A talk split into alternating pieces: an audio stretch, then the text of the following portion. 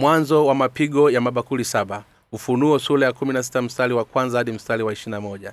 Nikasikia sauti kuu kutoka hekaluni ikiwaambia wale malaika saba enendeni mkavimimine vile vitasa saba vya ghadhabu ya mungu juu ya nchi. Akaenda huyo wa kwanza akakimimina kitasa chake juu ya nchi pakawa na jipu baya bovu juu ya wale watu wenye chapa ya huyo mnyama na wale wenye kujisujudia sanamu yake na huyo wa pili akamimina kitasa chake juu ya bahari ikawa damu kama damu ya mfu na vitu vyote vyenye roho ya uhai katika bahari vikafa. Na huyo watatu akamimina kitasa chake juu ya mito na chemichemi za maji zikawa damu. Nami nikamsikia malaika wa maji akisema wewe u mwenye haki uliyeko na uliyekuwako mtakatifu kwa kuwa umehukumu hivi kwa kuwa walimwaga damu ya watakatifu na ya manabii nawe umewapa damu wainywe nao wamestahili. Wakasikia hiyo madhabahu ikisema naam bwana mungu mwenyezi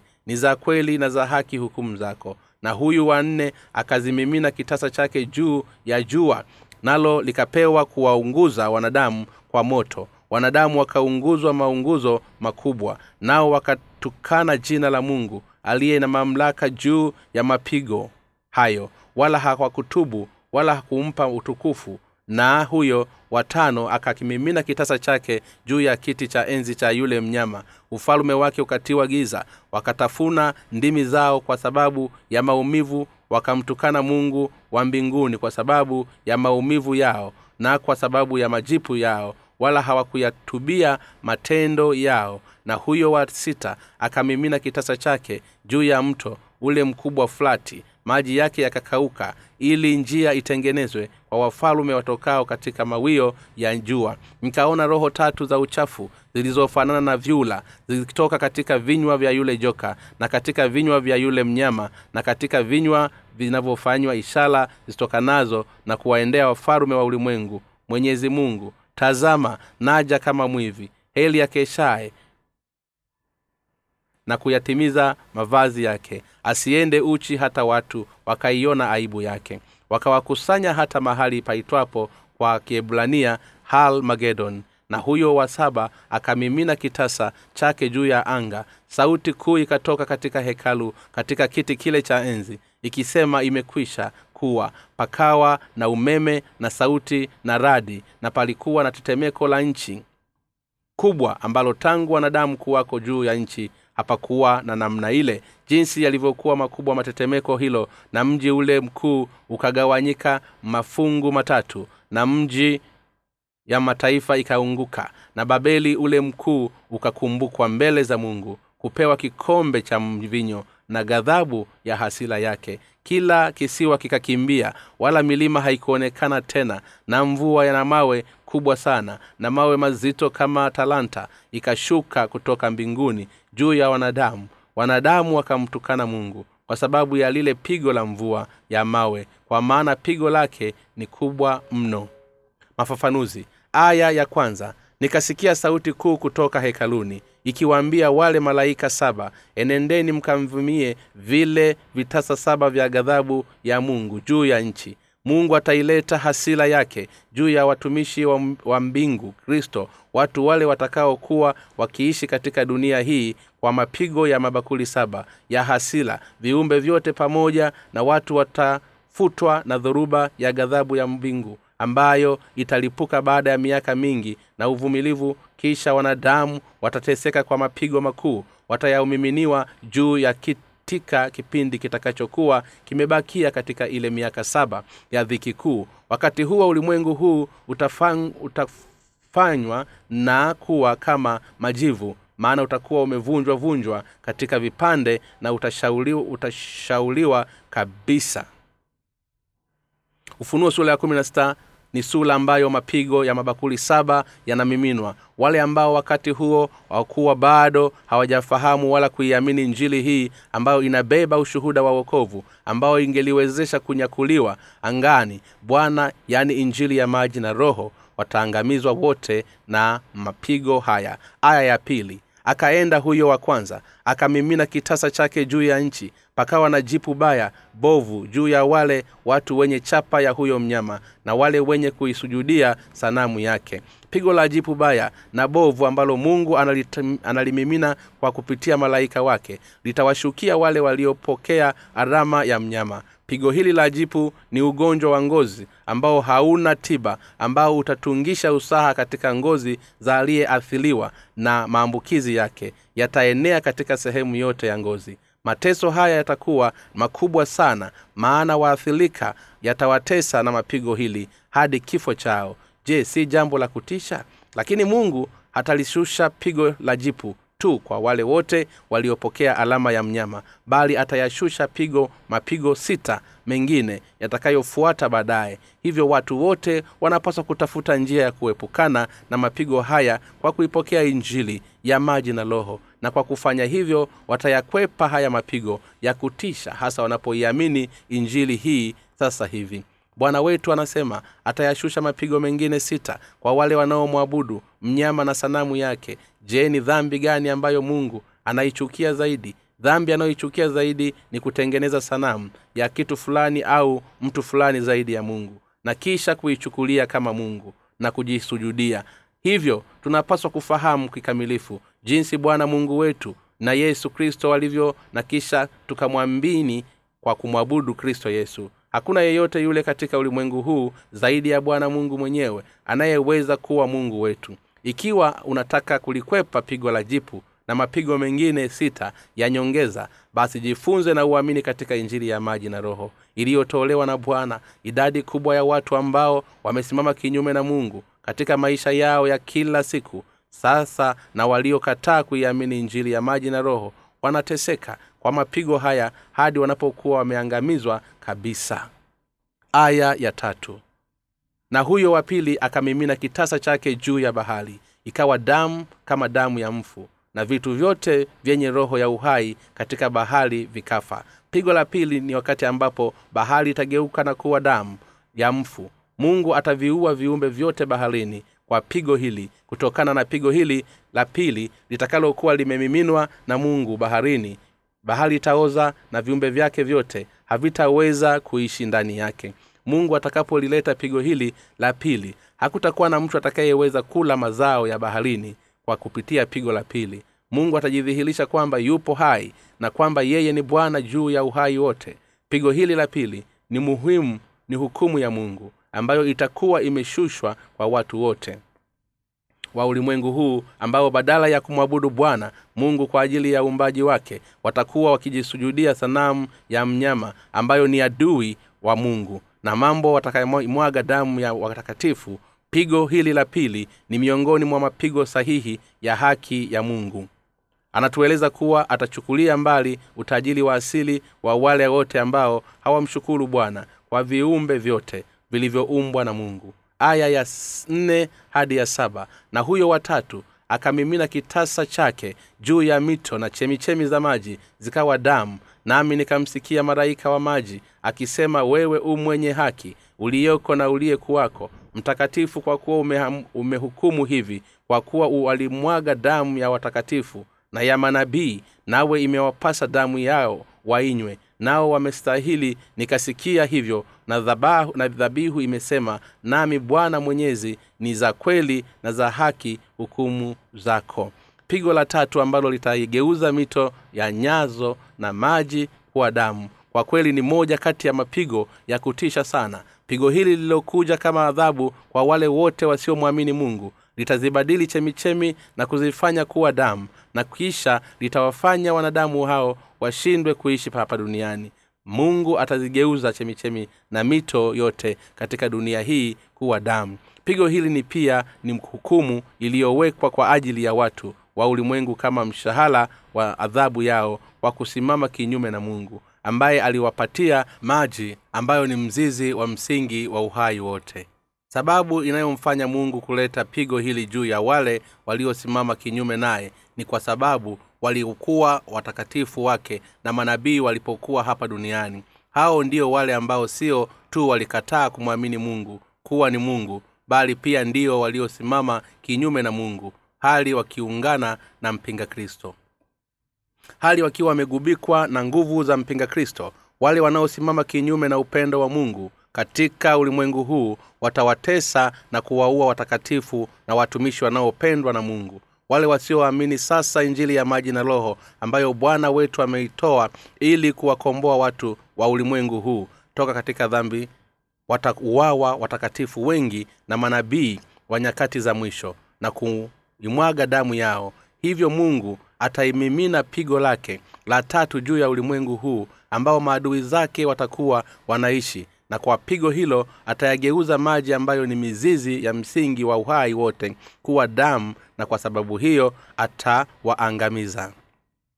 Hii ni hukumu ya mungu ya haki na watakatifu wakiwa angani wataifurahia hukumu hii. Kwa nini? Kwa sababu mungu atalipiza kisasi cha vifo vya watakatifu kuileta hukumu yake ya haki kwa maadui ambao waliwaua watakatifu. Hivyo watakatifu na watumishi wa mungu hawapaswi kuogopa bali watapaswa kuilinda imani yao katika bwana. Mungu na kisha wataiangalia ahadi ya mungu na malaika yake wakati watakapokabiliana na mauaji ya kufia dini.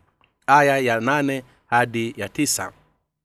Na huyo wanne akamimina kitasa chake juu ya jua nalo likapewa kuwaunguza wanadamu kwa moto. Wanadamu wakaunguzwa maunguzo makubwa mnao wakalitukana jina la mungu aliye na mamlaka juu ya mapigo hayo wala hawakutubu wala kumpa utukufu. Wakati malaika wanne alipomimina bakuli la pigo la nne katika jua watu wataunguzwa maunguzo makubwa hadi kifo kwa sababu ya joto kali. Mungu ataileta pigo la jua lililochomoa kwa watu wale waliosimama kinyume na dunia. Hii inazunguka jua kwa usahihi lakini ikiwa dunia ingelikuwepo na kutoka katika njia yake na kusogea hata kama ni kwa umbali mdogo tu kuelekea lililoko jua basi ni hakika kuwa wakazi wote wangeliunguzwa na kufa. Hivyo wakati pigo hili la nne litakapokuwa limemiminwa watu wote watakaokuwa wakiishi katika dunia hii watateseka sana kwa kuungua. Hata hivyo bado wanadamu hawaitabii dhambi yao ya kusimama kinyume na mungu kwa nini? Kwa sababu kwa kusimama kinyume na injili ya maji na roho basi wanakuwa wamekwisha pangiwa kuingia katika uharibifu. Hivyo kila mtu ni lazima iandaye imani yake ambayo itawezesha kuikwepa hasira ya mungu. Na imani hiyo ni ile kuamini katika injili ya maji na roho kuwa ni wokovu wa mtu. Hivyo kila mtu ni lazima auamini ukweli wa maji na roho. Aya ya kumi hadi kumi na moja. Na huyo watano akamimina kitasa chake juu ya kiti cha enzi cha yule mnyama ufalume wake ukatiwa giza wakatafuta ndimi zao kwa sababu ya maumivu wakamtukana mungu kwa mbingu kwa sababu ya maumivu yao na kwa sababu ya majipu yao wala hawakuyatubia matendo yao. Pigo la bakuli la tano ni lile ambalo litaleta giza na maumivu mungu atalimimina bakuli hili la pigo la tano juu ya kiti cha enzi cha mpinga kristo na kisha kulileta pigo la giza na maumivu. Kutokana na pigo hili watu watazitafuna ndimi zao kwa sababu ya maumivu na kuteseka. Mungu atahakikisha alipiza kisasi cha mateso wa watakatifu juu ya wanadamu kwa maumivu makubwa mara mbili zaidi kwa maneno mengine mungu atawafanya wateseke zaidi vile walivyowafanya watakatifu kuteseka. Lakini bado watakatifu mungu na, kutu, na kutotubu hata pale watakapokuwa wakiteseka kutokana na majipu yao. Hivyo kwa sababu hiyo watapokea adhabu ya milele ya kuzimu kwa kuunguzwa na moto na kiberiti. Aya ya kumi na na huyu wa sita akamimina kitasa chake juu ya mto ule mkubwa flati maji yake yakakauka ili njia itengenezwe kwa wafalume watokao katika mauio ya jua. Pigo la bakuli la sita litamiminwa kwa ajili ya mungu ni pamoja na njaa ambayo litafu, litakufanya mto fulati kukauka. Wanadamu watakimbilia mateso makuu kutokana na pigo hili pigo la njaa na pigo litakalosisita zaidi kwa maisha ya kila mtu. Pigo hili ambalo litamiminwa juu ya wale wote ambao watakuwa wameikataa injili ya maji na roho iliyotolewa na bwana linaonyesha jinsi adhabu inavyokuwa kubwa kwa wale wote walioukataa upendo wa mungu na kusimama kinyume naye. Baadaye jeshi la mungu la mbinguni na jeshi la shetani la hapa duniani yatapigana katika uwanja huu wa vita. Shetani na wafuasi wake watazimishwa na kuangamizwa na mungu. Aya ya kumi na tatu. Nikaona roho tatu za uchafu zilizofanana na vyula zikitoka katika kinywa cha yule joka na katika kinywa cha yule mnyama na katika kinywa cha yule nabii wa uongo. Aya hii itaonyesha kuwa kazi za roho zote chafu na mapepo zinatoka katika kinywa cha shetani mnyama wa shetani na kutoka katika manabii wa uongo. Kazi za mashetani zitaendelea kuwepo katika ulimwengu hadi mwisho wa ulimwengu utakapokaribia mashetani watawadanganya watu na kuwaongoza kuelekea katika maangamizi kwa kufanya miujiza na ishara kupitia shetani manabii wa uongo na kwa kupitia mpinga kristo. Hivyo ulimwengu wa nyakati za mwisho utakuwa ni ulimwengu wa mapepo lakini ulimwengu huu utafikishwa mwisho kwa mapigo ya mabakuli saba yatakayomiminwa na yesu kristo pamoja na ujio wake mara ya pili. Aya ya kumi na nne. Hizo ndizo roho za mashetani zifanyazo ishara zitokazo kuwaendelea wafalume wa ulimwengu wote kuwakusanya kuwa kwa vita ya siku ile kuu ya mungu mwenyezi. Roho za mashetani zitaivutia mioyo ya wafalume wa ulimwengu mzima kukusanyika mahali pamoja ili kuwapigana na mungu katika ulimwengu wa nyakati za mwisho moyo wa kila mtu utawatawaliwa na roho za mashetani na hivyo mtu mke na mtu mme watageuzwa na kuwa watumishi wa shetani huku wakizifanya kazi za ibilisi. Aya ya kumi na tano tazama naja kama mwivi heli ashikaye na kuyatunza mavazi yake asiende uchi hata watu wakaiona aibu yake. Bwana atakuja katika ulimwengu huu kama vile mwivi na kwa sababu hivyo wamebarikiwa sana wale wanaolinda imani yao na kuihubiri injili hadi mapigo ya mabakuli saba yatakapomiminwa. Bwana wetu anawaeleza watakatifu watakaokuwa wakiishi katika nyakati za mwisho za ulimwengu kwamba wanapaswa kuishi kwa imani yao katika injili ya maji na roho iliyotolewa na yesu kwamba wanapaswa kuilinda imani hii hadi siku ya mwisho wale wanaoilinda imani yao katika bwana kabla ya kumiminwa kwa mapigo ya mabakuli saba watapokea thawabu kubwa toka kwa, kwa mungu. Ni hakika bwana wetu atakuja tena ili kuwachukua wale ambao atawapatia baraka zake. Aya ya kumi na wakawakusanya hadi mahali paitwapo kwa kiebrania halmagedon. Bibilia inatabiri kwamba vita ya mwisho kati ya shetani na mungu itapiganwa mahali panapoitwa halimagedoni lakini kwa kuwa mungu ni mungu mwenyezi atamshinda shetani kisha kumtupa yule mnyama katika ziwa la moto na kiberiti. Ni lazima tutambue kwamba shetani ni mdanganyifu wakati wote.